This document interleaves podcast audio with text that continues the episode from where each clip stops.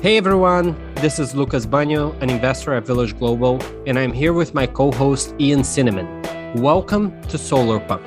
In this podcast, we cover topics related to space and defense and discuss how technology can contribute to a better and safer world. Hello, everyone. Welcome to another episode of Village Global Solar Punk. We're super excited to have today on the show with us, Jeff Lewis. Jeff is the founder and managing partner of Bedrock, a technology investment firm launched in 2018, currently managing approximately $1 billion. He serves or has served on the board of directors for companies including Lyft, Nubank, Vercel, and WorkRise. He has additionally led early investments in companies like Wish, Canva, Rippling, ClearBank, Flux Safety, Teoray, and several others now valued at north of $1 billion across sectors and geographies. The New York Times has named Jeff as one of the top 100 venture capitalists in the world. Bedrock is credited with coining the phrase narrative violations to describe the most compelling technology investment opportunities. Prior to founding Bedrock, Jeff served as a partner at Founders Fund for several years and began his career as a technology entrepreneur back in 2009. Now, onto the show. Hello, great to be here. Thanks for having me, Lucas. Awesome. Well, so Jeff, we thought that we would start off talking a little bit about the markets, given everything that has been happening over the last couple of weeks.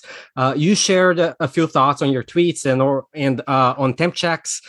So we thought that we would ask you, today's markets are super tumultuous. What are you telling your founders in specifically, companies like Epirus or Anduril and others that you're working with? What is the advice that you're giving them?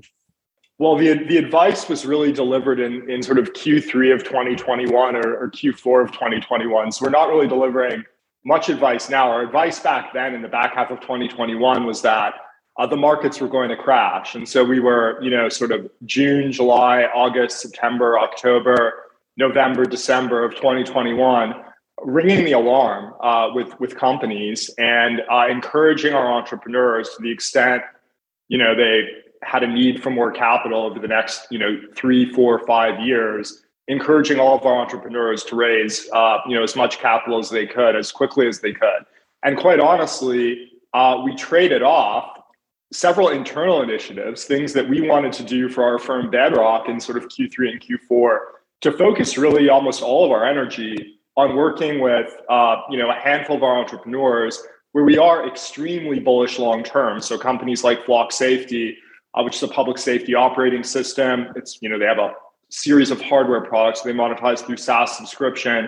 Companies like Epirus and others, really encouraging them, hey, go out to the markets, raise more capital. We'd love to invest more capital in the business as well because we're very bullish over the long term. And that was sort of the advice. I'd say at this point in time, we actually feel quite good about the set of entrepreneurs and companies we work with.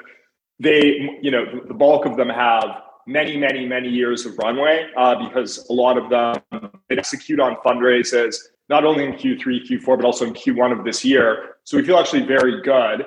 Those that, have a runway issue, we're giving the standard advice. I mean, we don't have any sort of radically unique insight. It's basically a situation where the bid-ask spread in the private markets is going to remain.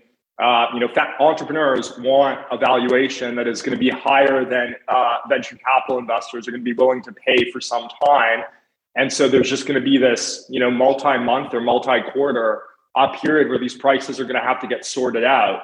I'd say the appetite, the upside for companies like Epirus, like Anduril, like Flux Safety, like R0, which is another sort of hardware company focused on UV disinfection and decontamination, where we're investors and really bullish there as well. But the upshot for these companies sort of building against these really big long time horizon problems where they're sort of more capital intensive is, I do think that more often than not, they're sort of less correlated to the public markets. And so I'd say one area that's quite good to be in right now as an entrepreneur is doing anything where there's not a direct public market comp. And so if you think about Anduril, about Epirus, you can sort of comp them to the primes in the public markets. Those are doing quite well, but they're not really like the primes. They're very different. They have lots of proprietary technology.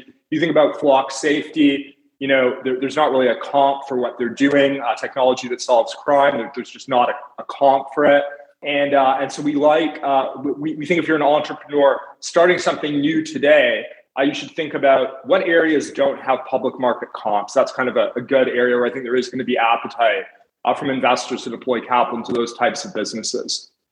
I think that's one, amazing that you guys were able to give that advice early on the potentially tumultuous markets. And sounds great that a lot of these companies have been able to kind of shore up their coffers and be prepared. What did you see in the markets that gave you the sense of, hey, we need to sound the alarm bells? And why do you think so many other people missed that? What was the unique insight that you had? The unique insight I'd say was well, there's always a macro and micro story. So, you know, the macro story I don't think was particularly unique. You can't print that much money in such a short period of time without ultimately having to sort of radically re-engineer the economy and raise interest rates at some point, which obviously hits tax. That's sort of the macro insight. You know, I had this line, nihilistic valuations, that I was sort of using since 2020. So it's sort of been sounding the alarm for some time. It was a few years early, and we internally got some things right through COVID, got some things wrong. I mean, our intuition was we should do very little. We generally followed that, but we probably didn't even invest a little more than we should have retrospectively through those 2 years. That said, the micro insight was really just looking at, you know, we look at lots of companies. I think we're much more focused than many firms. We're only looking at a few companies at any given time, but we still are looking at 150, 200 plus companies a year that we're sort of meeting with the entrepreneurs and talking with them. And basically everything was getting funded. And everything was getting funded at valuations that we couldn't underwrite. And I felt like people were just on this autopilot capital deployment cycle on the VC side, sort of this autopilot momentum-driven thing where people weren't actually thinking about the specific businesses, the specific entrepreneurs. No one was thinking about the specifics, and everyone sort of just focused on the general momentum in the market. And that was sort of the you know, it felt like it was just getting extremely crazy by the summer of last year. And Jeff, I love this idea of financial nihilism that I think you and I have talked about, and I give you total credit for. Well, really, it's not that good. It's not a healthy idea, so I don't think you right. It, but well, I love how it just captures the essence of so much of the underlying psychology that we were experiencing back then. You know, you talked a couple of weeks ago how we had, you know, a bull market on get-rich-quick financial schemes and a bear market on generational assets. And I'll be curious if you could comment on what you think was driving this underlying psychology happening with this idea of financial nihilism and, you know, just throwing money at things, just pretend like without doing the work and everything that was happening. Like, what do you think was driving that? And how do you think that we got there? Well, I think that there was this sort of one-time psychosocial shock societally when the pandemic hit, where people suddenly felt, you know, far more mortal than they'd ever felt before. And, you know, while it turned out that actually the pandemic is not very deadly unless you're in very specific demographics, I think there was this sort of radical change psychosocially where people sort of reckoned with the fact they could die. The city started sort of, you know, most of the major cities really decayed in those early stages of COVID as everything got shut down and folks that had the resources left these cities for, you know, periods of time. And I think it sort of just changed people's, you know, there's a sense in which we sort of, society creates a matrix for us. You sort of live in this matrix. And then when that's sort of radically pulled away in a short period of time, you can sort of see that actually there is no room full of smart guys, girls, trans people in skinny ties, whatever they're wearing in a room that knows all the answers. Everyone's kind of just, you know, figuring it out for themselves. There is no grand system that keeps everything, you know, working. That there's a sense in which makes people feel a lot more mortal. And I think that manifested itself in a wide range of ways. And one of those ways was this sort of, you know, orientation towards just what are the ways that I can make a lot of money quickly and have a lot of fun? And so, you know, there's sort of like this sense in which a lot of the energy in Web3, which I, quite honestly, I am long-term quite bullish on the decentralized world and, you know, been invested. We at Bedrock have been invested in things like Bitcoin and Ethereum for many, many years at this point, and are bullish over the long term and other Web3 projects. But there's a sense in which so many of these had a get-rich-quick scheme and continue to feel to them. And when you sort of unpack the white papers and actually dig in, there's no there. And, you know, there's sort of two memories really stand out for me on this sort of. So I would say the financial nihilism was across everything. It was in the public markets. It was in the private markets. It was probably most pronounced in sort of crypto, Web3 through 2020, 2021. And, you know, the sort of two memories would be one, I remember meeting with a sort of leading entrepreneur in that sector, sort of one of the most successful folks in crypto. And they were telling me about how, you know, they have to have 2 IV drips a day. So they're getting vitamin IV drips twice a day in order to be able to attend all of the different conferences and parties that they have to go to constantly. So there's sort of this like IV drip. You sort of, the only way it's sustainable to sort of keep making money in crypto is if you're getting, you know, a nurse comes to you twice a day and gives you a vitamin IV drip. That felt deeply off. That didn't feel like a sustainable way to sort of make money long term. And then two, almost every pitch deck or every white paper that I, you know, starting in 2017, we started reading white papers for ICOs. Then the ICO thing disappeared. Then there's all these pitch decks for these, you know, pre-tokenization projects. They all had spelling errors in them. And so I'd say like 90% of these things had spelling errors. And we tend to be very focused on specifics and on details. And I think there was this modality where everyone's just focused on the general momentum and not the specific question of whether, is this specific project actually, is there a chance for it to be durable? Is this specific company, is there a path for this to be 10, 15, 20 years from now really durable? Or is this just purely a momentum psychosocial type dynamic? And I think that was sort of the way in which the sort of shock to the system, way in which people felt suddenly very mortal, saw the matrix pulled away, trickled down into these financial markets. Amazing overview of kind of looking backwards. So if we bring it to today though, right, there are all these founders who are still interested in building companies who haven't previously raised. They want to start now. They have an idea. They're, you know, we're still kind of in the Great Resignation. What advice do you have for somebody who's starting a company today in this down market? How should they be thinking about whether or not it's a good time to do that? How to fundraise, whether to fundraise a large round, a small round? Are there still VCs out there? What advice would you give to somebody? Well, we're certainly still out there and actively investing. And I know there are several other firms that are, but so definitely still VCs out there. There's definitely still a lot of demand to invest in early stage technology. That's not going away. So I do think it's always a good time to start a company. That said, I want to be crystal clear. Something that has really changed is you should only be starting a company.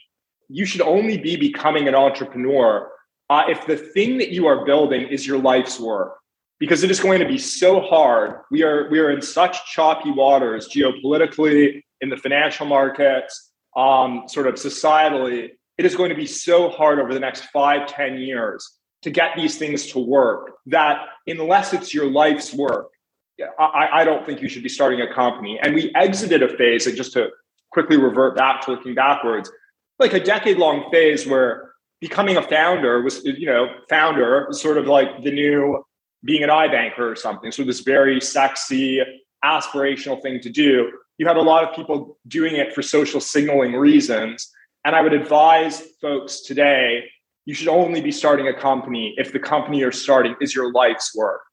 And we will only be investing. We at Bedrock, we are only investing in entrepreneurs where the businesses are their life's work, full stop. That's all we're doing going forward. And Jeff, maybe that's a good point to bring in the article that and the investment that you've made a couple of weeks ago on Rippling. And the name of the article was Rippling is Built Different. And you go on to talk about how Parker Conrad is a different type of entrepreneur. And it also reminded me of Palmer Luckey from Anduril that you also invested in, that also made a fantastic comeback as a founder. Yes. Can you say a little bit more, like, what do you identify in those individuals that you find unique? Well, it's always specific to the entrepreneur. You know, I'd say Palmer's an amazing example of this as well. We're basically... Anduril, it's sort of this combination with Rippling, with Anduril, where you've got an entrepreneur who's basically been forged through, quite honestly, being wronged. So partially been forged through being wronged by the world, by other people. And, you know, so as an investor, you have to form a view, okay, was this person actually wronged? And, you know, in the instance of Palmer, my view would be yes. In the instance of Parker, my view would be, yes, this person was wrong. This person sort of scapegoated in these sort of crazy ways. And so they're forged. They become forged through this. And then they also have a life's work mission. And, you know, in Rippling's case, it's truly, I think, can be a solve long-term for so many of the issues we have around HR and companies that I think it can be sort of a Salesforce scale business. What Salesforce is for a company and its customers, Rippling can really be for a company and its employees, sort of this all-in-one incredible solution with HR and IT, just really streamlining and simplifying processes for companies internally, which I think unlocks just a lot of human flourishing, quite honestly, if you can reduce the amount of administrative work in these companies. In Andural's case, you know, I remember my former colleague, Trey Stevens, initially ideated the company with Palmer. I think starting back in like late 2015, early 2016, they'd initially had the idea and then they launched or founded it, I think, in 2017. But just around, like, obviously there needs to be this sort of massive improvement in the technology that the US and the United States allies have, and they felt uniquely positioned to do that. So it's this combination of like a life's work type view for what the company can become with an entrepreneur who is motivated by that life's work, but also has this extra thing that's motivating them, which is they've been forged because of, in part, from hardship. They've been forged by hardship. Things have not always been easy, and they've had to overcome something just extraordinarily difficult. And I think in the case of both those founders, Palmer, Parker, I like that they sort of have an alliteration to them, Palmer and Parker. But in the case of both of those founders, you know, people were trying to destroy them. Okay, folks were trying to destroy those people, and the stuff that happened to each of them would have destroyed most humans, let alone most companies. Very few founders have that. Very few entrepreneurs have that. And just double clicking a little bit, you know, the timing of that investment, since we're talking so much about, you know, psychology and markets, the timing of that investment was also super interesting to us because it came out basically on the same week that the markets were panicking. Now, maybe the actual investment were a few weeks before, but no, it closed like a few days before. It closed like right before we announced it. Well, that's fantastic. So can you tell us a little bit more about sort of the investor psychology that you and the team was trying to manage when you're making that decision for, you know, a late stage investment, $10 billion+ valuation in the midst of, you know, everything that was happening in the financial markets?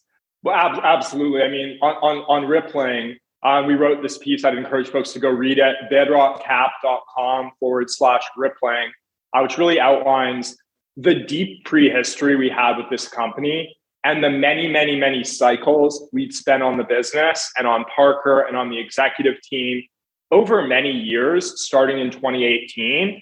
And so it's sort of this situation where we'd assessed the company in depth. We'd done diligence in depth 3 separate times over, you know, 4 years before leading this round.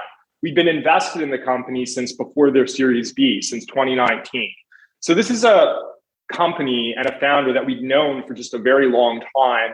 And we've seen the business just outperform plan month after month after month, expand their surface area in all of these incredible ways, seeing firsthand how Parker, how other execs on the team were growing as leaders over many years, which is why that Rippling round, we're not the only ones who saw that. So the lead investor of their Series A, Kleiner Perkins, co-led this Rippling round with us, this Series D round. Other existing investors such as Sequoia, Y Combinator, doubled, tripled, quadrupled down alongside us. So there were a handful of existings, ourselves and Kleiner being the ones who co-led the round, that saw, okay, this actually can be much bigger than anyone thinks it is. And so one of the ways in which, you know, you can do quite well as an investor is if you believe something. Everyone knows Rippling is a great company. So you sort of pull, you know, entrepreneurs, you pull investors. Everyone agrees this is a great company. I don't think there's anyone who thinks it's not. The question is, who thinks it's even more great than anyone else does? And I'd say we are in the camp of a handful of investors who think it's even more great than anyone else out there thinks that it is. Like, I think people think, yep, this will be sort of a $40 billion company in 10 years. That's maybe the conventional wisdom. We think it can be like a $200 billion company in 10 to 15 years. Now, the second piece of this, of course, is you have to have a long-term hold on these things. And so we knew the market was going to crash. We wanted to lead around in Rippling. We'd already been invested, but we wanted to concentrate capital in that company. That's part of our strategy at Bedrock, is concentrating capital from our funds and our top few companies round after round and supporting those entrepreneurs as they scale. So we knew we wanted to do it. We knew the market comps were going to look insane. We knew it was singular. And so it's not a repeatable thing. We're not going to be doing that 5 other times. This was an N of 1 investment. It was a once in a lifetime investment. And our piece works through our thinking around why we should do it. And then we have to hold that position for a very long time. We won't be selling that. My hair will probably be gray by the time we think about exiting that one. We're going to be holding that for a very long time. So, of course, Rippling's an incredible company, software-based. Many of the other companies you've mentioned in our session so far, Epirus, Flux Safety, Anduril, et cetera, they're hardware-based. How do you think about your affinity and Bedrock's affinity for these kind of companies that have real hard assets? They're building something physical. Do you feel like you gravitate towards this sector? This just happens to be part of your investment criteria and looking for companies where it's somebody's life's mission that often happens to touch hardware and something physical and real. It's a little bit of a misnomer, to be honest. So when you think about our hardware, there is some credence to your point. So I'm going to address your point in a minute, or your question in a minute, but I do want to note that actually a lot of these companies that look like hardware, so take Flux Safety, it's a software business. Now, hardware is sort of their entry points. They're installing these cameras. They have now a gunshot sound detector so it's a multi-product company now. But ultimately, the value is created by the software, by the computer vision, by the machine learning. People are paying for seats on a software SaaS subscription. I think Anduril would argue that, yeah, they're building hardware, but their value is really in their Lattice operating system, which is a software system. And so I think these companies, where for us to do hardware, we want there to be a software-centric business model. Hardware can obviously be a key component of it, but ultimately we think the value is actually largely created. The hardware is sort of necessary for the go-to-market, in order for Anduril to work, they have to have lots of amazing hardware. Obviously, in order for Flock to work, they have to have hardware. But ultimately, a lot of the value is created through software, through computations, algorithms, etc. Epirus is somewhat more on the hardware side. R0, which is our biosafety company that we're really excited about, very much on the hardware side. And yeah, I'd say we're not sort of we don't have any sort of obsession with hardware-enabled businesses, but they are oftentimes somewhat undervalued because it is just incredible. I hate these sort of trite truisms, but one that is just true is hardware is really hard. And so most of the hardware things fail. It's really hard. So you can occasionally find a corner case where it's extremely hard, but not quite impossible. And those ones tend to be undervalued at the early stages. And, when we think about your portfolio and the areas that you've focused on, in addition to some of them touching hardware, as we just discussed, it feels like a good number of them help keep kind of the West safe. It furthers kind of democracy, Western values, and so on. If you were to take a step back and think about where our country is today, what are you most worried about? What's keeping you up at night? And kind of the second order of that is like, what are the opportunities that you think are there for startups or technology companies to solve? Man, well, we got a lot of problems. I sort of have an outsider insider view on this because, you know, I'm an immigrant to the United States. I grew up in Canada.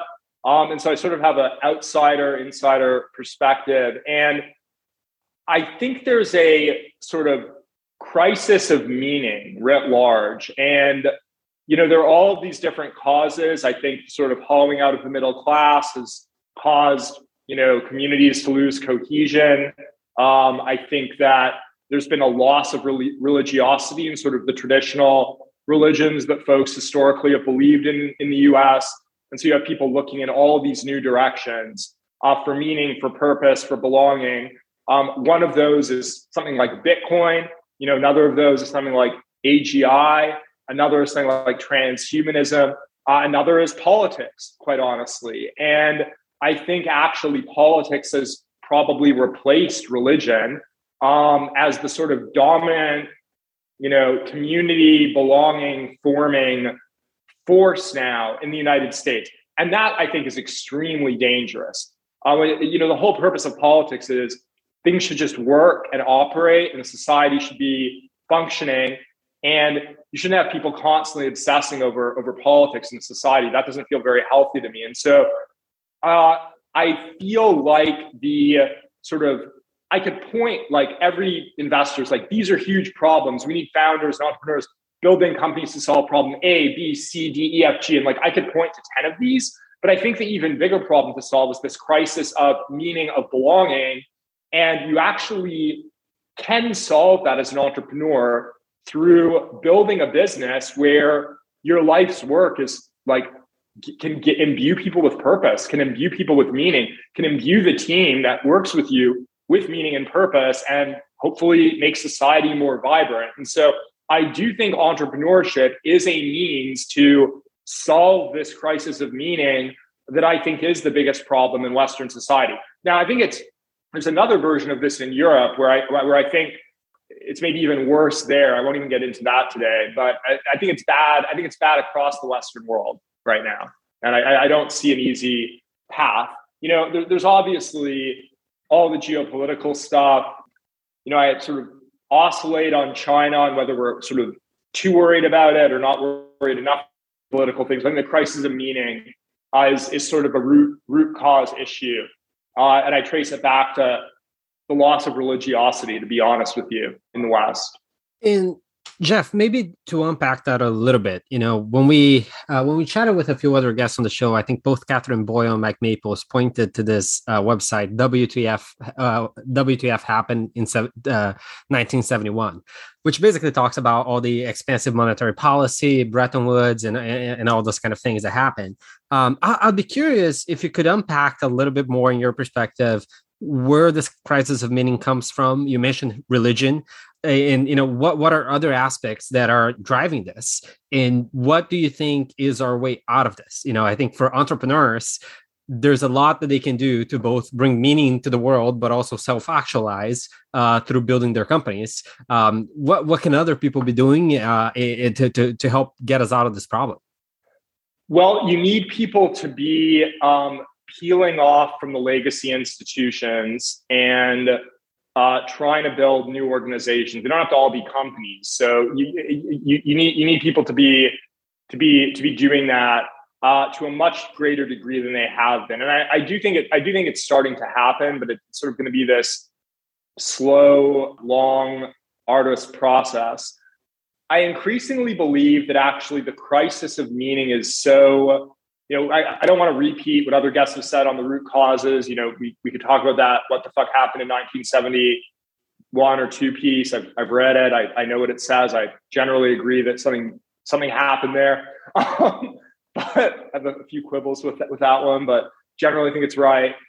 I think actually things are so screwed up that you might need some sort of insane macro shock to actually solve it. Or not solve it, but give people the motivation to solve it. And I'm very scared about the fact that I feel we might actually be at that point. And so I think it's sort of, well, what can you just do in your life day to day? And I think it's like build community, you know, have a family, have a community, work at a place where you really resonate with the people and the culture, try to have a mission-driven company, sort of these very basic things. Or if you're sort of interested in saying in the nonprofit arena, like try and start new things.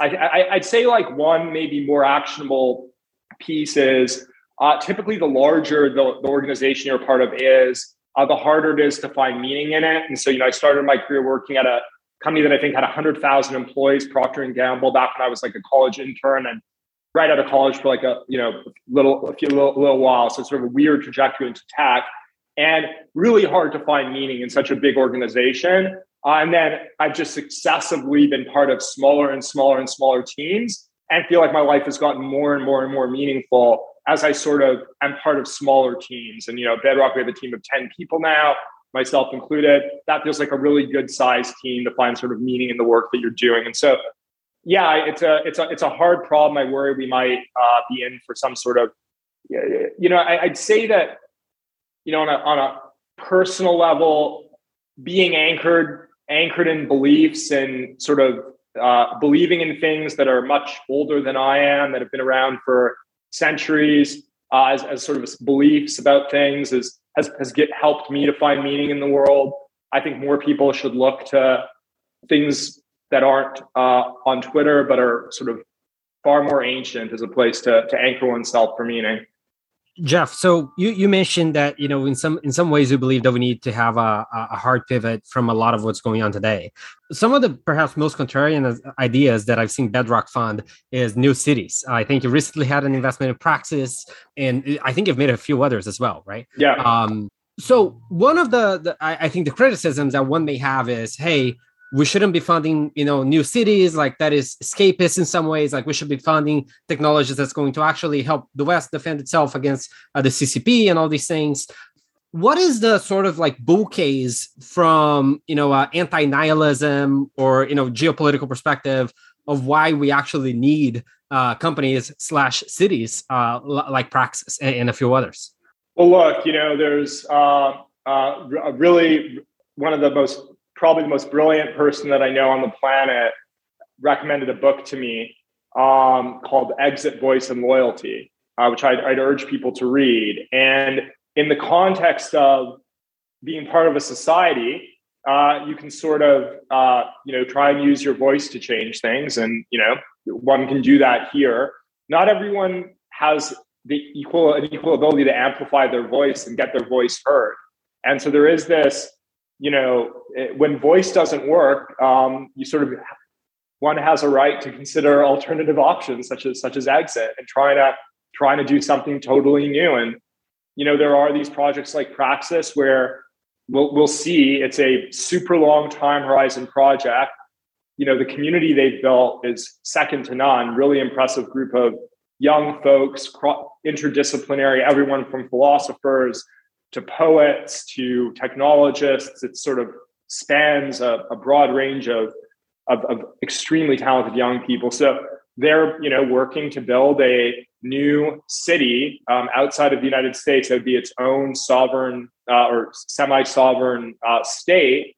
Honduras Prospera is another new cities project we founded, working on building a charter city on the island of Roatan off the coast of Honduras. And it is an area where we're going to continue to be looking, you know, it's about there needs to be paths for people to exit. Hopefully we can fix these wonderful, extraordinary Western societies that are quite broken right now. Hopefully we can fix them. If we can't, some folks would like some other options to go exit to. And beyond, you know, when we think about all of these options and issues with the world and so on, how do you think about the balance of what can be solved with technology and startups versus what is effectively general sentiment and politics and just the way the world is going? And I think an investment like Proxy, for example, is somewhere in between on those two. But what's your take on how much technology can really solve here and how critical it is in our future? I think it's the only thing that can solve it. So I actually think that the future belongs to technologists, to entrepreneurs building breakthrough technologies. I mean, you see it with Elon. You can love or hate him. You can love or hate Jeff B from Amazon. You can love or hate these folks, but the future belongs to the next generation of people like that.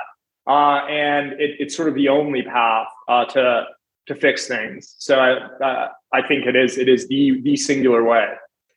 If we're thinking about this drawdown in the markets, and venture investors becoming more and more bearish in all the market sentiment that's happening today, what do you think this means for funding and for fundraising for a lot of the companies that you've backed that are in these more capital intensive sectors? Do you think the reaction there is going to be different than to a lot of other entrepreneurs?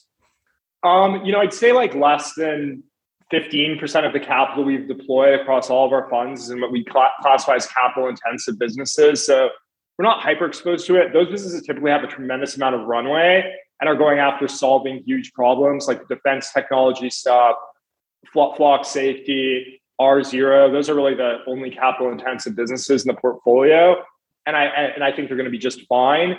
Now, that said, I think, it's not like fundraising is going to stop and no one's going to be investing in these things. It's just going to be, prices are going to come down. It's going to be a lot harder, and you've got to really have the guts. And so, yeah, it's like focusing on getting your own house in order as an entrepreneur, focusing on orientation toward durability internally at the expense of like momentum or perception of momentum externally is the right trade to be making right now for the next few quarters. And then, also speaking of markets, there's been a lot of talks over the last few months about ESG.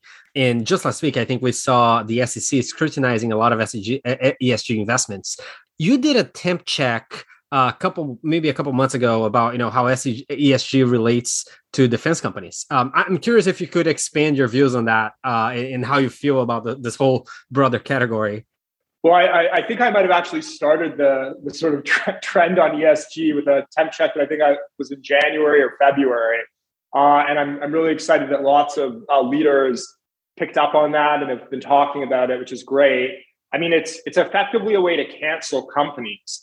It's a mentality of looking at a business through sort of an overly simplistic, unforgiving lens, trying to make it conform to sort of a certain predetermined agenda. It's kind of oppositional to truth-seeking, which is what we try and do in the world here at Bedrock. And so I think there are these areas of defense technology where it's sort of clearly a gaping hole in ESG. Like, obviously, you can't have an environment, you can't have a society, you can't really have governance unless you have defense, unless you're able to keep your society safe. And so I think I'm innately very worried about any sort of credential, which like an ESG scorecard is a credential, where they sort of have the power to determine whether something's good or not. That's quite dangerous. And then I think a lot of the things that we at Bedrock believe are good, such as breakthroughs in defense technology to keep Western civilization safer. The fact that these things aren't part of the ESG framework seems to be quite deeply off.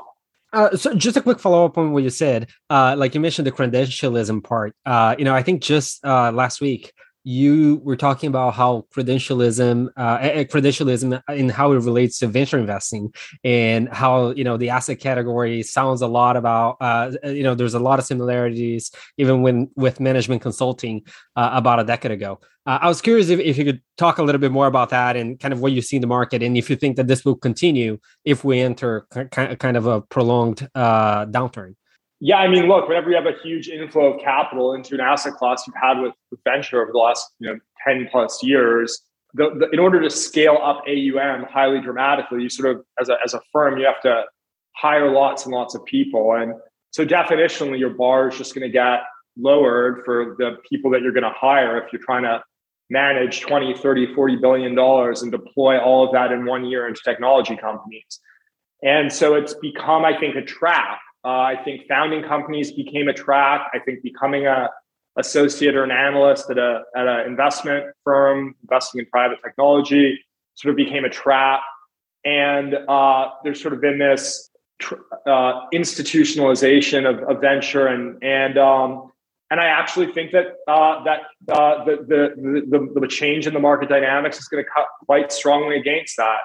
And I think that it is very much back to basics. And to me, back to basics is small, tight-knit teams where the people work really closely together. It's not a deal machine. It's not a deal factory. It's not a markup machine. It's not a feeder fund for a crossover fund where you're relying on a crossover fund to mark up your companies. It's not a incubation factory. It is small teams of investors really getting to know small handfuls of entrepreneurs, really understanding what they're building, how it will impact society, why it can be life's work for a large swath of people as it scales, and making fewer high conviction investments. That's what venture was back in the day. I think that's what it's going to be again, and I can't wait. It seems like the theme of what we're almost going on here is truly back to the basics, right? So yes, on the venture side, I think we as a firm at Village Global 100% agree with your mentality at Bedrock, but I think the same is true from what you described with founders as well. Let's stop with these massive valuations for no reason. Let's stop taking in all this money from these crossover funds, et cetera. And let's just build something people want. And there's a reason for it, et cetera. So I think that theme is on 100% on point. Question for you. Can we extrapolate that out to the country and the world? Almost getting back to the basics and getting back to our roots.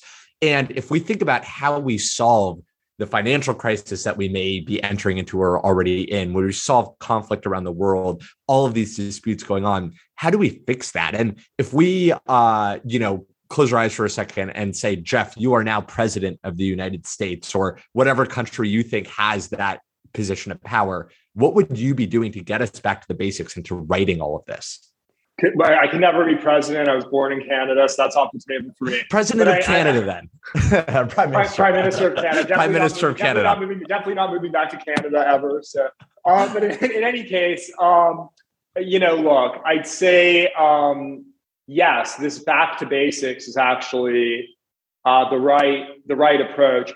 I in your life, societally, it's back to basics. I don't actually think the president of the United States, or the prime minister of Canada, can really solve the problems. So I actually do think there's maybe being the mayor of if you're the mayor of San Francisco, or if you're the mayor of Atlanta, Georgia, or you're the mayor of, I think you have more of an ability to solve problems. Or if you're on city council, a friend of mine here in Austin, Texas, is running for city council. I think on sort of a civic level, you can actually, so if we're talking back to basics, you have to break things down into the smallest units you can.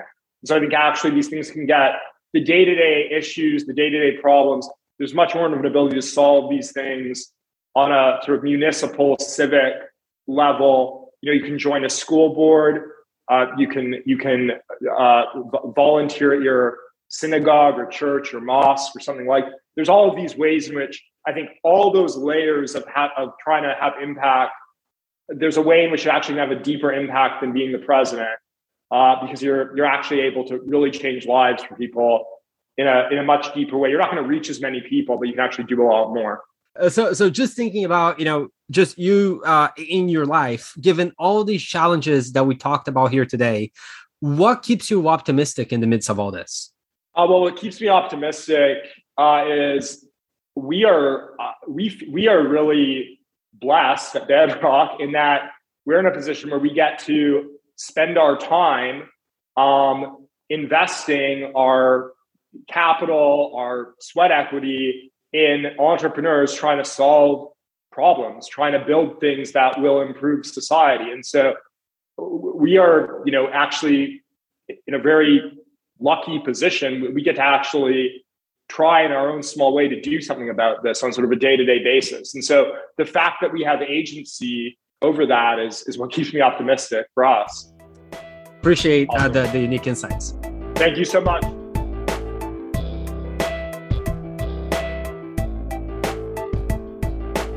If you're an early stage entrepreneur, we'd love to hear from you. Check us out at villageglobal.vc.